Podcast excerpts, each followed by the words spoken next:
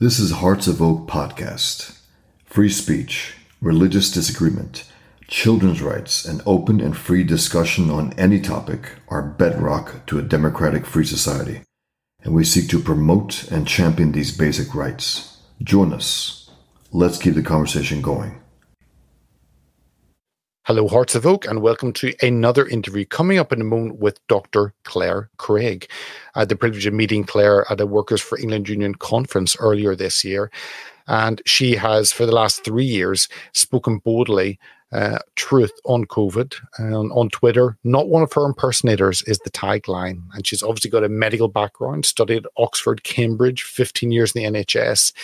And she joined us to talk about the a book she has just had published, her first book, Expired COVID, the Untold Story.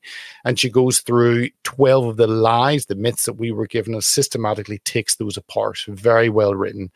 And then we look at HART, the Health Advisory and Recovery Team that she has co chaired since the beginning of 2021, why that's needed, the attacks they have had from the mainstream media, but also more surprisingly, the attacks from the so called uh, friendly media, those that supposedly were on side with us, that often are the most vicious. Dr. Clare Craig, it is wonderful to have you with us today. Thank you so much for joining us. Thanks for having me on, Peter. No, great to have you on. And can I just point out that she is not one of her impersonators. Do you mm-hmm. know that tagline that stuck with me? And I I knew what your tagline was before I knew who you were. And I kept saying, What's this? Not one of her impersonators. Who is this person? And then I delved deeper. So I, I love that little tagline you have on it. My actually my daughter persuaded me to remove it this week saying, oh. why do you say that? It's so embarrassing. And actually, I haven't had an impersonator for a while, so I, I, I did take it off this week. So now I'm just me. just you. All good. All good. And obviously, at Clare Craig Path on Twitter, and the best place uh, to find you. And then all the links out from there. Um, and your background, obviously, medical, studied medicine at Cambridge. University before moving to Oxford. Uh, you were in the NHS 15 years. Um, and then you worked a lot on the cancer side, and that possibly for another time. That's an intriguing side, just that. But we'll I think park that aside. Um, we're going to get onto your book, uh, which has just come out end of last month, Expired. Uh, get onto HART, why that was started, what that's for, and then uh, a couple of the the stories that you have been highlighting as you have been doing for the last three years. But Clare, if I can ask you first, um, just give us a little bit of your your background um, and also your medical background because that actually gives you the the the legitimacy to write a book which you've written. Um, okay, so yeah, I'm a fully qualified doctor. I qualified in 2000, and um, and you know I was a junior doctor on the hospital wards back in the day. Um, but I went and specialised in diagnostics because it always struck me that that was the most important thing really. You've got to get that bit right. And um and i also never had enormous faith in in all that pharmaceutical companies told me about their drugs and didn't particularly want to be a drug peddler. So I, I, went down the diagnostics route from early on. And also that was that fascinated me because you get the full breadth of medicine and you get all the kind of scientific backing of it. And so it's it really felt like the meat to me of the subject. Um and so when when I first started down the kind of COVID path, it was with that diagnostics hat on. So it was in summer of 2020. And look, you know, as somebody who knows about medical testing, there were issues that were really clearly going on with how we were testing for COVID in that period. And there were clearly testing errors being treated as if they were real disease. Um, and I didn't have time to dig into it at the time. So I had been homeschooling for children, and then it was the summer holidays. And so during the summer holidays, I was like, I can't wait for them to go back to school because I really want to get some data out and have a look at what's going on here. And so it was September when I did, and um, and it what I tried to do was check that that hypothesis that there was a problem by looking at whether the people who are being diagnosed or in hospital and dying with a COVID label in the summer had the same characteristics as the ones in spring because there were certain things about COVID that were quite unique, like it killed 60% men in the spring of 2020, and there were far more black people in ICU, and there were more diabetics and hypertensive. And there's all sorts of things that you know tell you that this is COVID without the test. so you can compare those and see how well the test is doing. And so I did that, and it didn't look like it was doing very well. And I thought, well, you know, what do I do with this? And and um, I, I wasn't on social media or anything like that. Didn't really not my cup of tea, that kind of thing. Nor is being on these sorts of shows, by the way. But I'm doing it anyway. Um, but but and, that so you, have grown your Twitter uh, to a sizable following, really on the back of you speaking truth on COVID. Um, yeah, I mean that's all. I've I've kind of just tried to do that, and you know I have just told people what the evidence is showing and there does seem to be an appetite for that because it's not being provided by mainstream sources. Um, and yeah, that that really is all that I have done. Um, um, you know, I, it's been a very odd journey, really, the whole social media thing, because um, I remember getting stage fright repeatedly at particular points. So the number of followers would go up to hundred, and I'd think, oh god, now oh, that feels like I'm speaking to a lot of people, and then it'd be a thousand, and I'd have the same thing, and I'd just go quiet for a while. I hit, hit each of the landmarks, and then it got so big that I just couldn't actually visualize it anymore, and then just carried on. Um, but yeah, every now and again, I do. I'm astonished by how many people are listening to what I'm saying. But it, um, it, it is a, a huge responsibility, um, and I think all of us who are speaking out, you're speaking out, as a real expert, a true expert. But um, uh, there are many commentators, and we really do. You do, others do have a responsibility in what we put out because there are a lot of people watching that and observing and taking that as fact, and that is that is pressure. Yeah, absolutely. And um, you know, I have made mistakes along the way, and so I have tried to always acknowledge that. But there's this awful thing that happens where if you make a mistake, especially when it's something that that like the, the, it's more likely to be a mistake if it's something slightly shocking, slightly surprising. So you'll make a mistake, and that will go really far, and then you'll try and correct it if it's wrong, and then that doesn't get picked up. And so there's always that. You know, it's really really difficult because you can't go wrong. If you go wrong, you can't really pull it back. And um, and you know, I've learned that lesson the hard way. I, I think I've touched wood it's been a while since I made a mistake that I've had to try and pull back on. But I was doing that earlier on and, you know, had to really learn that the hard way around. And the thing is that I'm going to make mistakes, right? That's that's the problem, and that's the whole problem with the, the way that free speech is approached at the moment. Is that people seem to have this idea that you should be allowed to speak as long as you know, you get everything right. And there's a lot, you know, well, nobody, that means that nobody can speak because everybody knows they're going to make mistakes at some point about some things. And so as soon as you're told that you're going to be cancelled if you make a single mistake, then you're basically silencing everybody. You're 100%.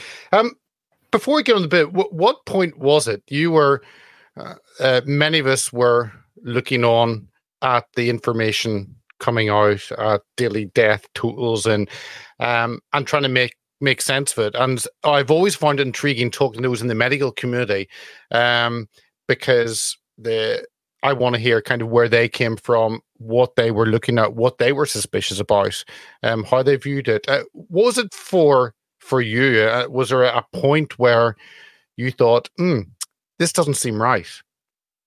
Yeah, was so I I was really bought into the whole thing in spring 2020. And I think that the Diamond Princess story stopped me worrying about me and my husband and my children. But I was still worried about the system collapsing and I was still worried about my parents. And, you know, I, I was still watching BBC, looking at the counts. I remember that I, I really vividly remember actually the time when it was about to peak and like the the the amount it had risen each day had slowed, and every day you'd kind of say, "Well, has it fallen yet? Has it fallen yet?" And there was about a week before the death toll finally fell. Um, but in that period, you know, I was completely bought into the whole thing, and um, worried about the staff on the front line. Um, volunteered myself to help, but was never contacted. And really, uh, it wasn't until the summer and that sort of testing issue that I started to properly question what was going on. And then having, you know, put my face and my name online saying there's a problem here really naively, I expected one of two things to happen. I thought either they're going to say, "Oh no, no, no, you've got that wrong. You've looked into it and it's X, Y, and Z," or they'd say, "Oh yeah, you're right. We'll see what we can do to fix it." I really thought those were the two scenarios I was facing. Um, but what actually happened was that I got attacked, and people touched cancer me, me, and then other people got in touch and introduced themselves and said, actually, you know, I've had this concern about my area of expertise. And so I was then kind of thrown into this world of, of skepticism with a lot of people who who sounded genuine, but who were clearly minorities in, in their field, as in no one else in their field was saying this. It was just a few of them or just them. And I thought, well, I can't just believe all these people because that that's not rational. Mm. Uh, and so I had to sort of go back to first principles and try and figure out what they were saying each time. And it took ages. And I wasn't working, so I could do it. But I was, you know, literally all hours of the day trying to figure out what was going on. Um, and I, I, I always said it took about six months to figure out what was really happening but I mean that's that's not really true because I've continued to learn about it since. Yeah. you know, yeah. I mean, it's it's a it's been a huge amount of work to try to figure out what's going on, and I mean, that was part of the reason for writing the book. Actually, was like if I've just gone through all this complexity to try to get a handle on it, other people can't be expected to do that. You know, I want it. I want a shorter journey for other people, um, and obviously, a lot of people have taken that journey independently and are, are where we're at but what I really wanted for the book was to aim for people who are at the beginning and want to, well, not necessarily at the beginning. It hopefully appeals to everyone. I learned loads writing it, and I think there'll be, you know, I think even though you know loads about it, Peter, I hope you'd enjoy reading it because there's brilliant stories in there. There new little bits of information that you might not know. But the style I wanted to write it in was to avoid anyone running away, sticking their fingers in their ears, feeling foolish. I didn't want any of that. And um, ultimately, there's some brilliant books already out there for our side of the argument, but the titles are very off-putting, to say the least, with someone who's on the other side. And and you know, the, and there's a lot of anger, understandably, in those books. And to be honest, there's a bit of anger in my book too, but I've tried to keep it towards the end. um, mm. Because I think if you're going to explain to people what's happened, you know, the problem we had when I started out writing this in 2001 is that when you were speaking to someone about it face to face, you might take some little little part of the puzzle and you would explain that to them and they'd understand it. And then they would be in cognitive dissonance because it didn't fit with all the other parts of the puzzle as they understood it. And so next time you met them you'd be back at square one. And so i thought you know the only way to actually teach people about this is to have their attention for a considerable period of time because you have to explain all the different facets in order to understand the whole and so that that was why I thought I'm going to have to write a book because otherwise people won't get it. So the book isn't really it's not my Twitter feed. It's not the kind of maths and graphs and science but that I could have written and that maybe one day I will write because I wanted it to really have a, a, a purpose, which was to be able to you know get through to people who maybe just now starting to get curious, who just now the fear starting to ebb, they're able to actually think rationally again I want to talk to them. Well, I'll bring it up. Though obviously there have been so many. Uh, some look at the political failure. Uh, uh Ed Book looks at the um, at the excess deaths that's happening. Uh, others look at the the media. Um, Laura does her book looking at how fear was used in the media, and there's so many aspects of it. Here is let me bring up.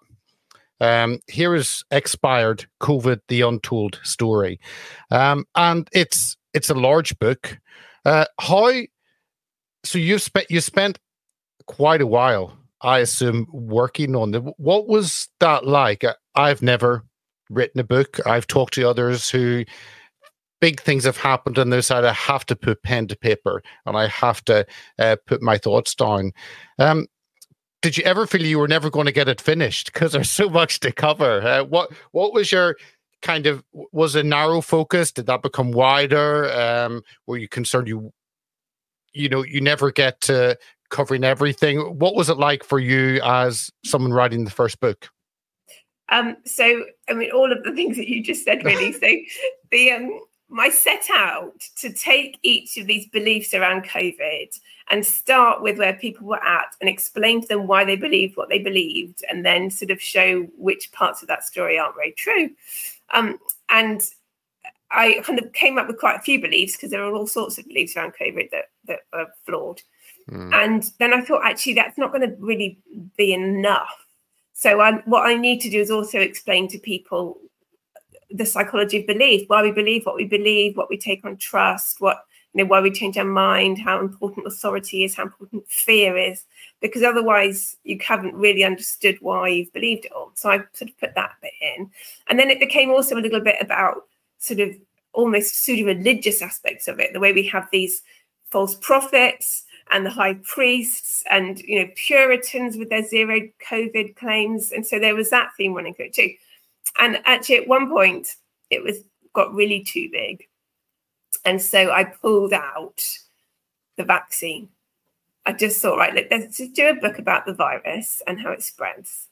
And so the vaccine is going to be book two um, and the treatments and the origin. So all the kind of slightly meatier topics. And actually the book two is also more about the witch hunts. And you know it's, it's just like it's step two of the whole thing. So step one is is the the mild introduction version, and then it really ramps up.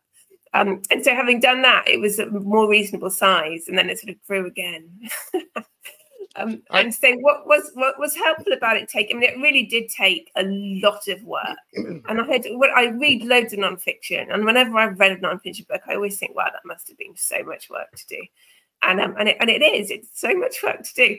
But it um, what I was helpful about it taking a long time is that it didn't change. Right. So, you know, I'd written this story, I've explained everything in this way, and you think, well, over time, other things might be revealed, which would mean that that you might have to rewrite bits or you might have emphasized things wrongly. And it didn't change. And so that was really reassuring that after sitting on it, well, it wasn't sitting on it, but you know, after the editing and the typesetting, all the processes you have to go through, I didn't feel like it needed to be changed. It's the same story it held for that length of time. Um, and, you know, it's also a brilliant reference book. So, whilst doing it, it was really helpful to me because I knew where to go for all the different key bits of information because it was all there and referenced in the document I was working. Mm. And you go, you break down, you go through different, you call them beliefs, uh, and you say, well, this is one belief and wasn't correct COVID only spread through close contact, or COVID would likely kill me, or everyone's susceptible. You go through each of them and disprove it.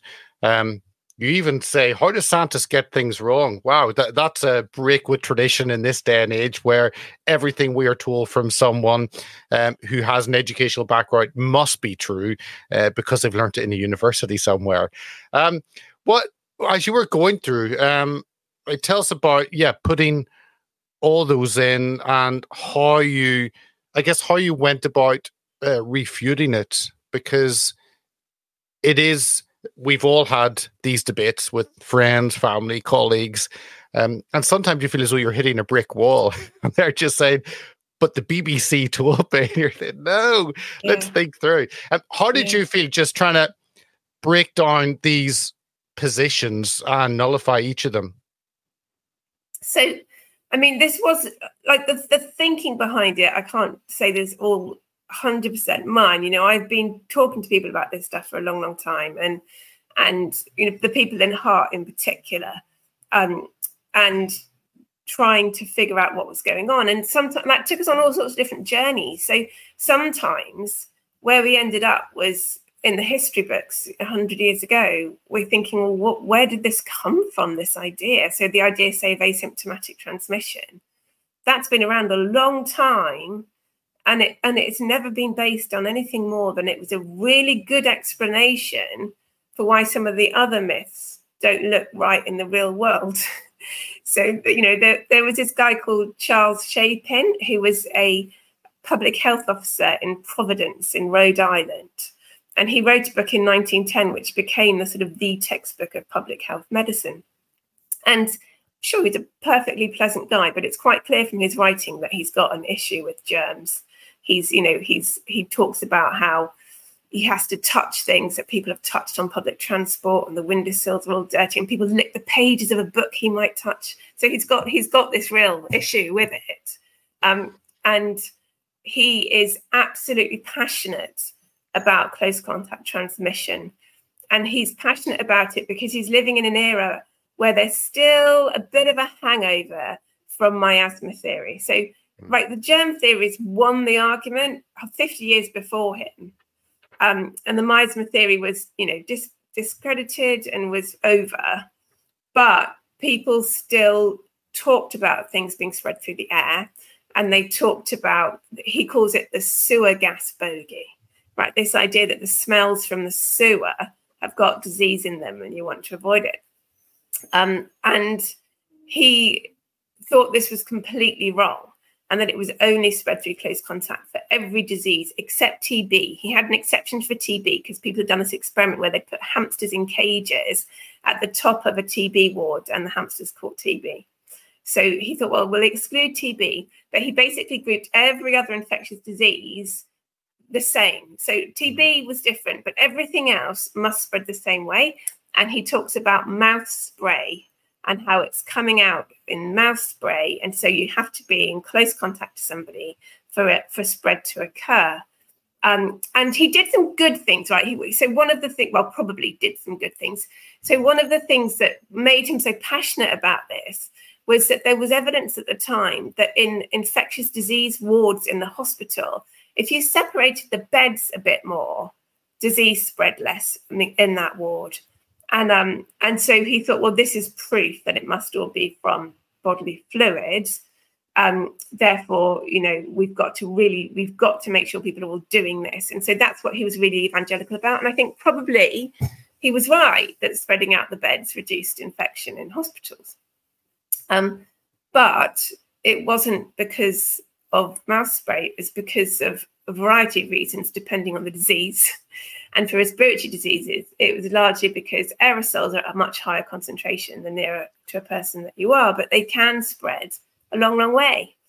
Um, anyway, so he had this theory. He wrote up his book, and sort of towards the end of the book, he sort of says, "Well, you know, the, the real problem with my theory is influenza, because we know that it appears like overnight, just rapidly all across the world, and and we get these massive surges that are too fast for it to be spread person to person. Um, so he said the only way to explain this is asymptomatic transmission. It must be that all of these people that are apparently healthy are the ones giving it to you. And, and, and then at the end of the book, he says, probably wrong on most of this, but you know. So he kind of does this disclaimer where he says, obviously, this is just based on what we know today. There's bound to be more that we find out along the way. And, you know, I'm very happy to sort of keep learning and, and accept that some of this is going to be wrong. And that bit obviously always gets completely ignored. Mm. And everyone bought into the close contact spread idea and bought into the asymptomatic transmission idea. And doesn't it doesn't really seem to have been questioned properly since. Um, and the close contact transmission story has been questioned a lot by physicists who do work on aerosols. So often they were experienced in air pollutants and how they move. But this, you know, the the physics is the same for aerosols from people. Um, and so they knew all about how aerosols could spread and how they'd go long distances. And were saying this at the beginning of the pandemic, as it were, inverted commas. Um, and they were shut down and ignored. They were called misinformation spreaders by the WHO. Um, and w- what's interesting about that particular group, though, is that they have always tried to go along with the narrative so that they mm. would always in their writing they'll say well you know we know that it's not droplet spreading it which masks might be able to stop because a big droplet of saliva would be stopped by a mask. Yeah. We think it's aerosols but that means you need to mask more with better masks. So they kind of they kind of use that i think well i don't know if it's deliberate or subconscious and maybe they do believe it but that's a way in to the medical literature is to say what your findings are and then you sort of re- recite the scriptures of the public health high priests and then you get published it's it's ridiculous but if you look at it you can see that this has happened again and again throughout the last few years where people will show a result that actually contradicts the scriptures.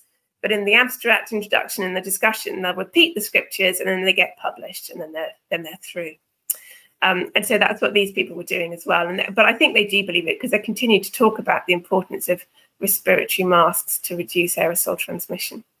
Oh, completely. Um, do, but uh, do you think so? Looking at this, usually with any business, you you assess what you're doing, uh, you assess your relationship with the customer, you assess how you're growing, um, and you keep looking at that and want to do things better, and you get rid of things that aren't working. My huge worry is that no one in positions of authority seems to have learned anything. No one is willing to say, actually, we really screwed up on this and this area or that area. It's no, no, no. We we did our best, and if something happens again, we'll probably do something similar.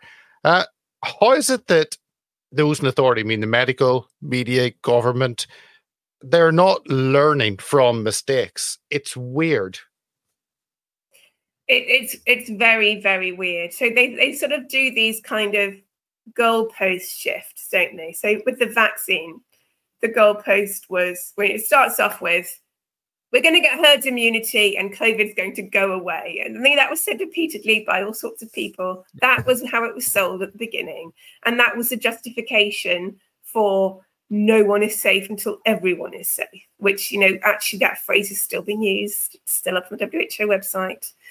Um, and then the evidence came out that actually that was not the case. These vaccines do not stop infections. And so they started saying, well, but they stop hospitalizations and deaths and emphasize that more. But at no point have they said, no, they don't stop infections. And so we still, and even in June, the Department for Health was still pushing adverts. Last chance to get your first dose, aimed at people like me who haven't, you know, haven't had one, who are because for good reason, and is not about to go and get one. But that the, where the, the reasoning can only be to stop an infection and they're still you know they're still now justifying giving it to children because the children lives child lives with someone who believes that they are at risk. Now that's frightening. That i mean that's completely unethical. And and yet that's that justification is ongoing. But in the meantime we've had good evidence since that actually it's it's worse than nothing. You know people it's not that it's not stopping infection. The people who've had the most doses are the ones most likely to be infected. Um, and and that message is obviously being massively suppressed, but there's good evidence for it. And where you know there were sort of public health data sources that were showing this shifting trend that with Delta, the infections did appear to be more in the unvaccinated relatively over time that reduced and reduced and reduced and then it went the wrong way and it became more on the vaccinated and then that data source got pulled and that happened again and again across the world and those data sources have not been put back up and you think well what are we meant to think about that guys? You know that that's just like the biggest signal that there's a terrible issue going on here and so you know they might suppress this big cleveland study with 45000 healthcare workers being tested repeatedly which clearly shows a dose dependency. But if they're not showing the real world data either, you're like, well, you know, you're just hiding this problem that you've created now. And and we don't know where that problem's going to go, right? We don't know what that means longer term. Um, and there seems to be a belief that almost everybody holds at the moment, which might well be right, that COVID's basically over now. It's done. Um, but I I'm not 100% sure that is right.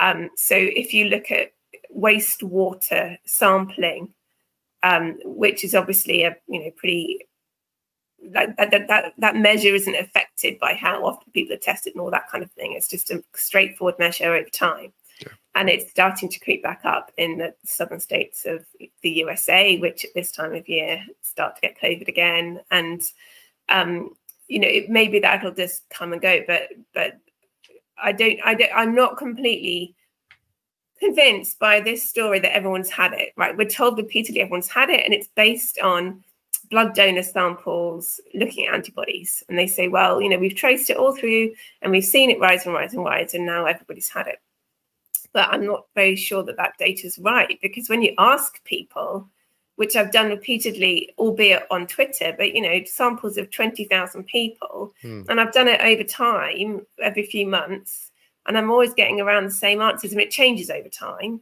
But we're still at a point where about 40% of both vaccinated and unvaccinated people say they've not had this thing. You think, well, that that's a huge chunk. If if we're, you know, if we're work if it's working its way through the population, we've got some way to go yet.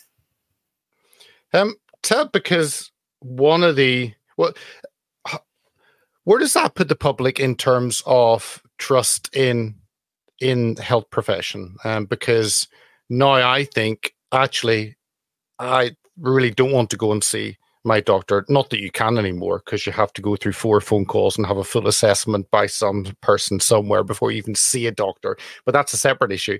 Um, but simply, I I now think that if I go and see my doctor, all they're going to do is give me a load of drugs that they're probably making money on, and it's the last place. I mean, anyone who tells me that um, oh yes, you're sick because you don't have any symptoms. So if you have no symptoms, that means you're sick. Uh, that's straight. Or because you've had a, a, a box that's made in China, and therefore that tells you. I mean, uh, it's we used to not trust when I said made in China. Now, actually, we have trusted our lives literally uh, with that. But what, it, from your assessment, is as someone who has worked in the health industry all your professional life, um, what's the damage this has done to the profession and to doctors and to the public going to see their medical professional? So, I mean, I, for a long time, I was really distraught about the damage this had done to the medical profession, and and and the inability of my peers to see it. You know, they they couldn't see the harm that they each individually were causing, and that's the thing, isn't it? That because they're in the majority, because they're in the mm. group, they sort of sort of think, well, I'm doing the right thing. I'm I'm you know I'm it's not me. It's not on me any of this. But of course it is because you didn't speak out. You didn't say the difference. You, you didn't you didn't show you didn't you didn't question it. You didn't speak to your colleagues and say we can't be doing it like this. Anyway, over time, I've come to not only be reconciled with the, the loss of trust, but actually I see it in a completely different way. I think there was too much trust in doctors. Mm. There was too much. And I absolutely think that every patient who's properly sick needs to, you know, a doctor that they can trust, a trusting relationship yeah. with their doctor. Um, and that's absolutely what I would want if I was sick. But I think that trust has to be earned. And it shouldn't just be there just because of a white coat. That that's not a good place to be because you know when you're when you're acutely ill and anxious, of course, you want to just be able to put all of your faith in medicine. Um, but that isn't probably where faith belongs. And um,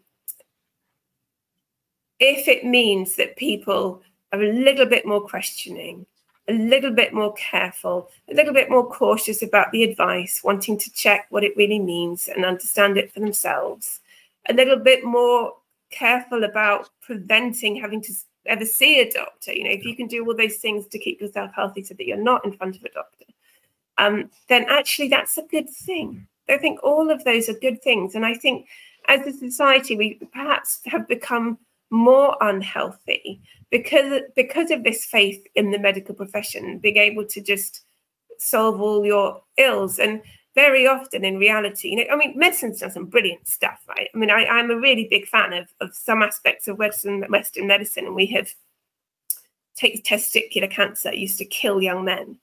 And, and now almost all young men, if they're diagnosed early enough, they're going to be cured. It's a brutal treatment, but they get to live the rest of their life. And that's a phenomenal thing that, you know, that that is a really exciting achievement of the way that science has developed and taught us things. So I'm not, you know, I'm not anti medicine in any way. But on the other hand, I know lots of people who take far too many drugs, and doctors are not very good at stopping people taking yeah. drugs. And my father is is one of the people that that it brings to mind where he, you know he actually died last year, but in the lead up to his death, he felt like he was consuming more pharmaceuticals than food it was just the balance was completely wrong. And I've been fighting for some years to get him off certain drugs that clearly weren't appropriate, and, and I couldn't get the doctors to stop it. And I didn't want to be the one that stopped it. You know, his relationship was with his doctor, not with me. And I think he was skeptical about some of them too, but didn't want to rock the boat. And and that's not healthy, right? We need to have a medical profession that thinks as often about stopping medicines as starting them, because the, every medicine has a side effect. You know, they they all have side effects, and some, you know, if you get the dose right, hopefully it makes not much difference. But over time, you might find that a side effect becomes a problem, and then you're going back to the doctor and you're getting a drug to treat the side effect, and these uh, quickly enter a bit of a vicious cycle that that we need to avoid if we want to have a healthy population.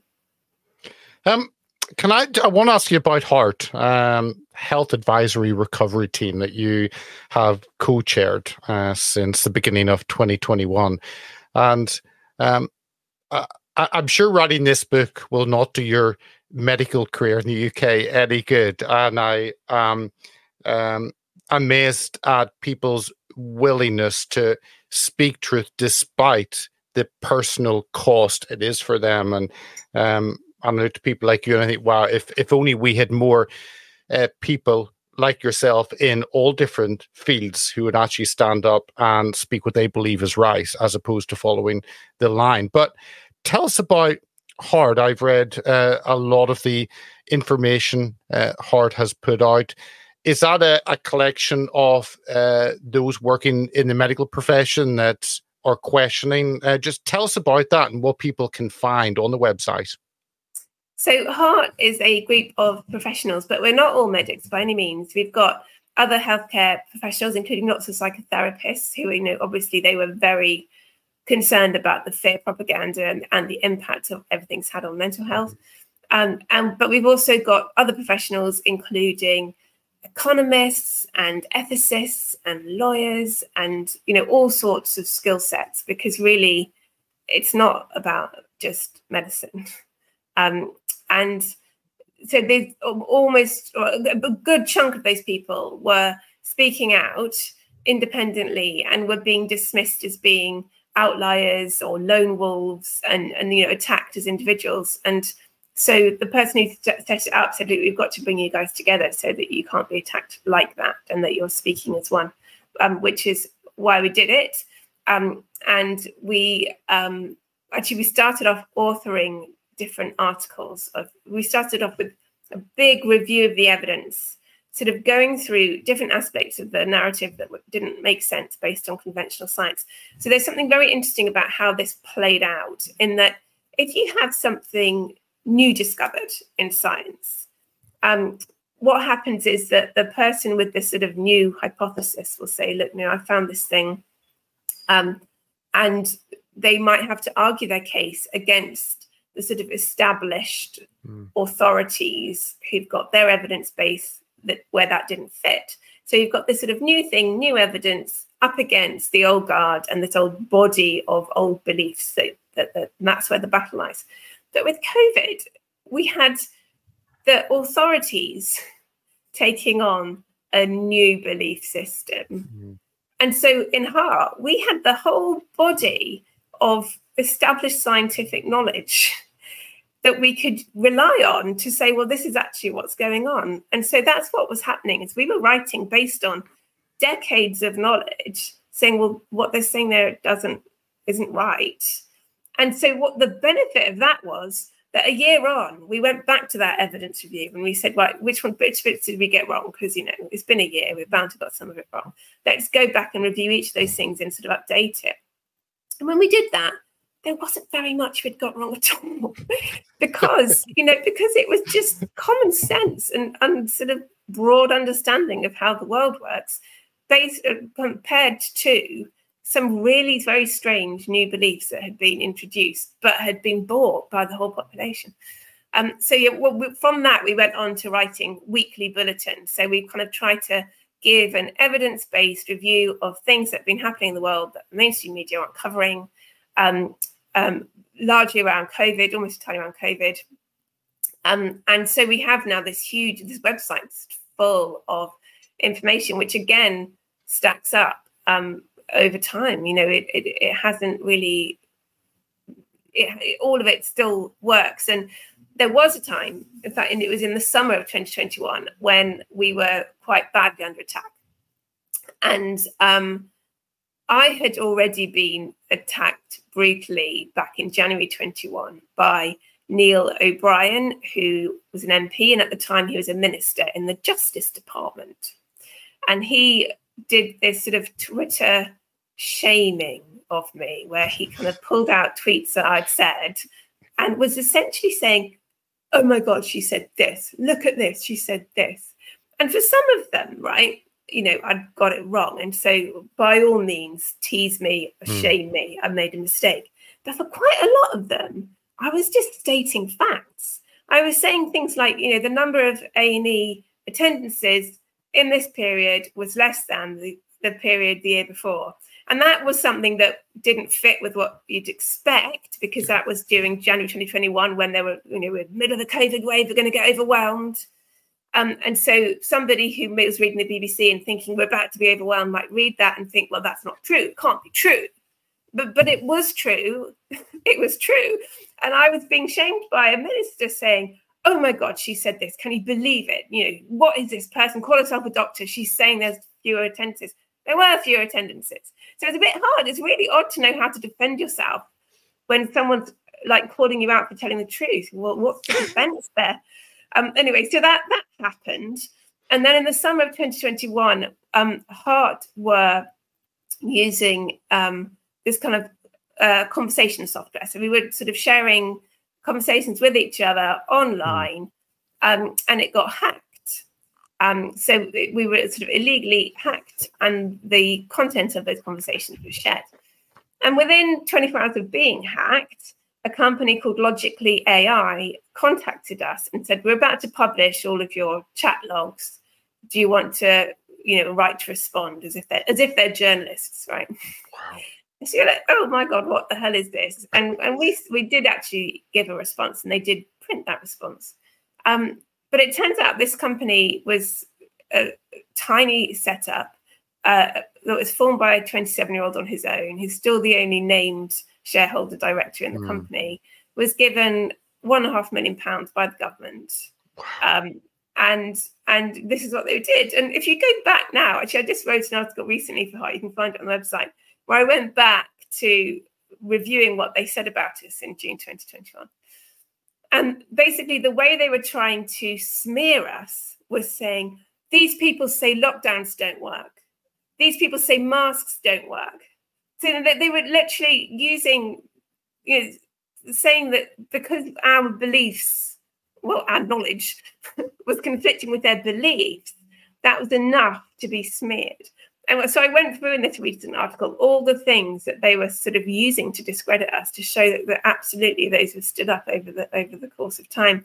And the one thing that was sort of slightly more controversial was the last one where um, people in the HART Chat group had been having a conversation about how certain people after their injections seem to have magnetism in their arm, mm. right, at the injection site. And that sounds bonkers. Um, but actually, there was really good evidence of that. And people did um, uh, kind of Vox Pops type videos where they were out in the street with people, complete strangers, asking them if they'd been vaccinated and trying it out. And half the time there was nothing there at all. But you know, like forty percent of the time, these magnets were sticking, and you could feel the pull. And it wasn't. Yeah. It wasn't just. You know, it was only in that particular point in the arm. Mm. It wasn't in the other arm. It wasn't sweat. It wasn't. You know, it was really clearly there was something going on there. But mm. you know, that is obviously quite a, an odd thing to be talking about. And we talked about it in the chat log in private, saying, "What do we do with this? What do you think about this?" Because actually, that's how science works. You get to discuss things, yep. and we didn't talk about it in public but I did in this article that I just wrote just now because I think this was a real phenomenon. I don't think it was uh, microchipping and all that nonsense that people sort of, you know, but I do think it was a real phenomenon. And the fact is that uh, some, although we don't know all because it's all secretive, but some of the manufacturer, manufacturers who are making this product use magnetic beads to separate out the nucleic acid.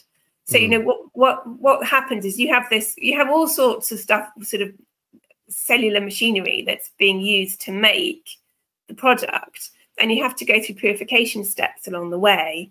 Otherwise, you're going to be injecting all sorts of gubbins. And so, one of the ways to purify is to use magnetic beads that have sort of antibodies on them that will t- hold on to the bits that you're trying to separate out.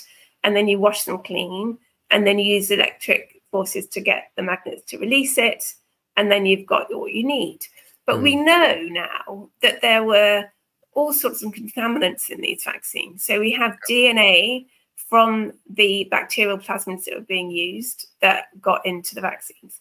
There's endotoxin from bacterial cell walls that seem to have got into some of the vaccines.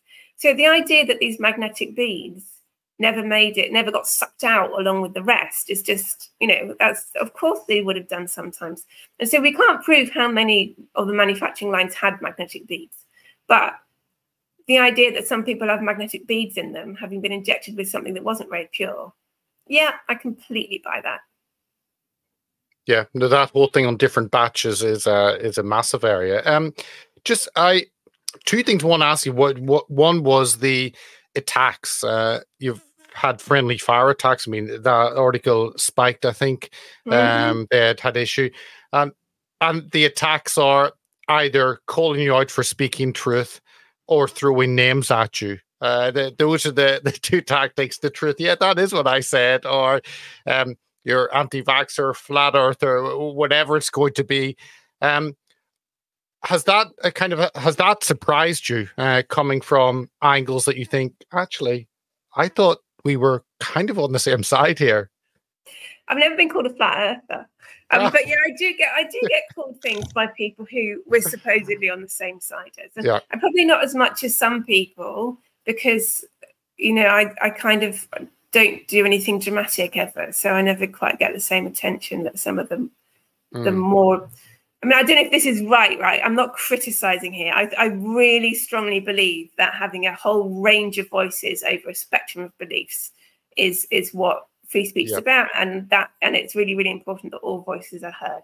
But my voice is a bit but boring you know, if there's a sort of level of evidence that you've got, you sort of got a bar and I will always go a bit below that bar to say, well, this is what we know.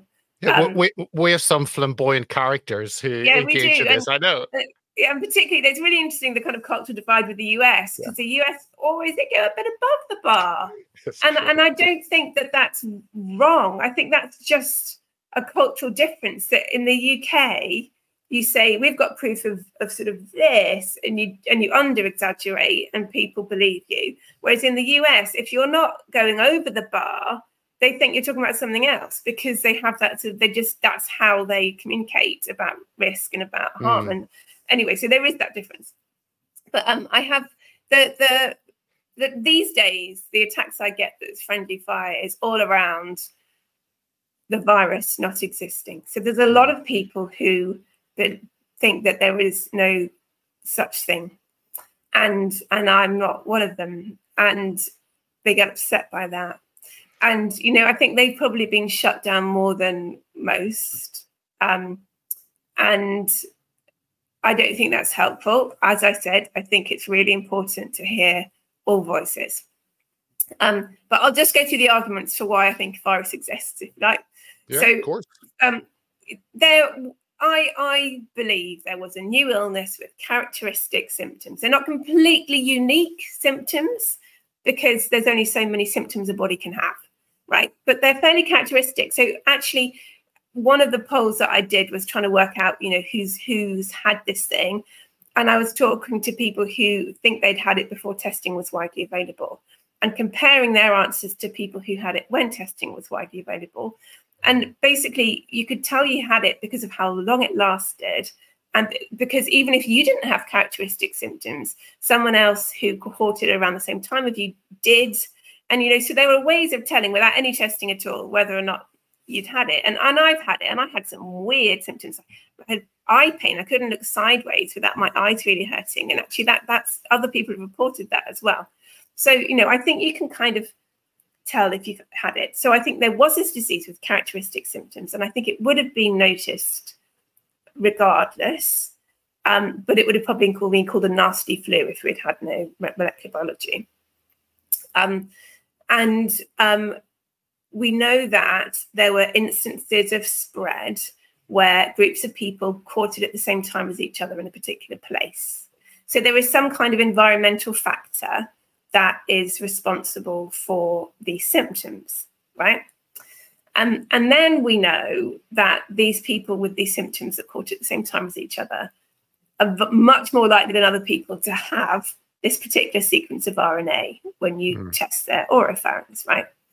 Um, and the sequence of, and you know, the testing's not perfect, but the chances of these people testing positive compared to random people is massively different. So there is definitely something there, and it's a very specific sequence.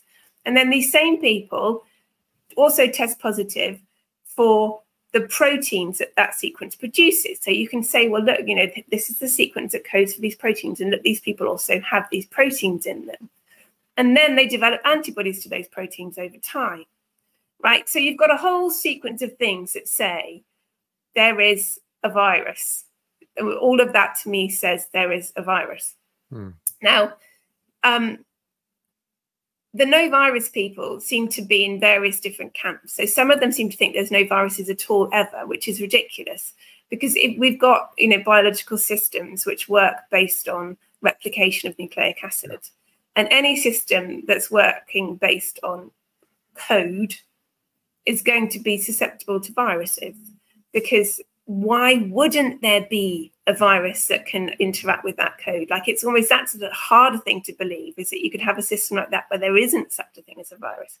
Now, where I have some sympathy with the no virus people is that there are bits of evidence that don't completely fit with this narrative of scary virus out to get us, breathe it in, you get sick. You know, there's all mm. sorts of aspects of that that that are wrong. So, you know, part of it's around the fact most of us aren't susceptible to any one variant, um, and parts of it's around the fact that our immune systems are developed such that with, they learn from other foreign material what what you know apparently novel things would look like because it's only ever looking at shapes it's not ticking off nucleic acid sequences on a list um, and um, one of the things that I have sympathy with them over is that if you look at hospital COVID, you could come up with, based on the narrative, you'd come up with this theory. You'd say, okay, so we had this disease in the community, and over time, there'll be, after it's peaked in the community, you'd expect to see a peak of people coming through A&E, which is what happened. Coming through A&E to also testing positive because they've been sick in the community and they've now got so sick they've got to come to hospital. And then you're going to have after that a peak of people in hospital who are breathing out the virus.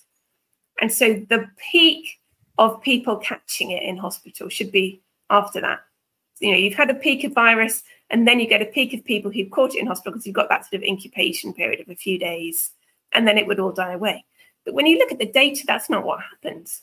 So, what actually happens is that the peak of people testing positive in a hospital setting happens at the same time as it happens in the community. So there's something that's causing people, whether they're in hospital or in the community, to be susceptible in this wave like manner that peaks and falls. And then some people get really sick following that. Um, and the, I mean, I'm not suggesting the hospitalized population only had as much COVID as the community. They didn't, they had substantially more. But there you've got people who are, their immune systems, are, you know, are either very busy with something else or really not working very well at all because they're sick people. So, of course, you have a higher rate of spread among sick people than you do in the community. Um, but the point is that there is something causing waves of susceptibility that we mm. don't understand. And this has been talked about for a long, long time, but never really acknowledged. So there's a GP called Dr. Hope Simpson who worked in the well, in the 30s, he set up as a GP, and shortly afterwards, he turned his cute little Cirencester cottage, this 18th century cottage, into the epidemiological um, Centre for Influenza Research. Well, I can't remember the exact title, but he gave it this very, very um, impressive sounding name.